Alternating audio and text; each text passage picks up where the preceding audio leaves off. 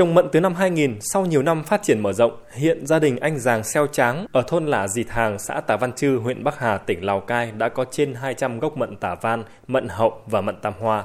Từ năm 2018, gia đình anh tiếp tục tăng gia bằng cách trồng sen 0,5 hecta cắt cánh dưới tán mận, mỗi năm cho thêm gần 100 triệu đồng từ thu hoạch củ. Anh Tráng nói mà thôi nhờ là nó về thu tên tao qua cắt cánh một năm cho thu củ một lần và không hề phải lo về đầu ra cho sản phẩm. Giá thành cao nên chúng tôi cũng yên tâm để trồng. Hàng năm ngoài cắt cánh thì chúng tôi vẫn có thu nhập ổn định cả từ cây mận Áp dụng mô hình tương tự như anh Tráng, gia đình chị Tráng Thị Sở ở thôn Xà Ván Sử Mần Khang, xã Tả Văn Chư, Bắc Hà, dù mới trồng nhưng cũng bước đầu cho thu nhập từ cả mận và cát cánh với mức khoảng 80 triệu đồng một năm. Chị Sở chia sẻ.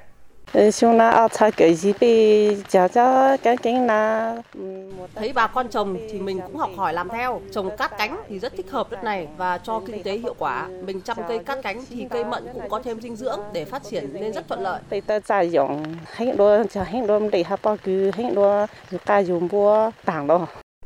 Người vùng cao một khi tận mắt thấy hiệu quả, họ sẽ tin.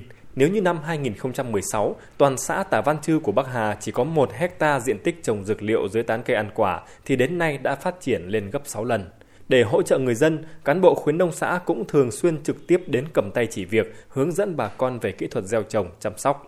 Anh Trần Văn Sơn, cán bộ khuyến nông xã Tả Văn Chư cho biết. Ngay từ khi bắt đầu trồng đến khi thu hoạch thì nhân tôi đã hướng dẫn bà con nhân dân từ cách trồng và chăm sóc cũng như là thu hoạch, cách à, phủ ni lông cũng như là cách đục lỗ và cách xuống giống. Sau khi mà cây đã mọc mầm và phát triển rồi thì chúng tôi sẽ hướng dẫn bà con về chăm sóc theo giai đoạn, nhất là giai đoạn bón thúc cũng như là xuống củ. Hiện Bắc Hà có trên 100 hecta diện tích trồng cây dược liệu, một phần ba trong số đó được trồng xen kẽ dưới tán cây ăn quả, tập trung chủ yếu ở các xã Tả Văn Chư, Lùng Phình, Lùng Cải. Đánh giá về mô hình này, ông Nguyễn Xuân Giang, trưởng phòng nông nghiệp và phát triển nông thôn huyện Bắc Hà cho biết.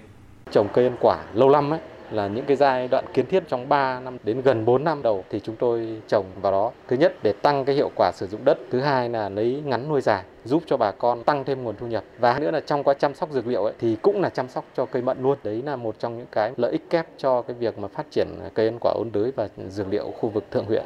Trồng cây dược liệu dưới tán cây ăn quả đã mở ra một hướng đi mới trong phát triển kinh tế nông nghiệp của vùng cao Bắc Hà. Cách làm này không chỉ góp phần bảo tồn các loại dược liệu quý mà còn giúp người dân tìm thấy cơ hội thoát nghèo, làm giàu trên chính mảnh đất quê hương.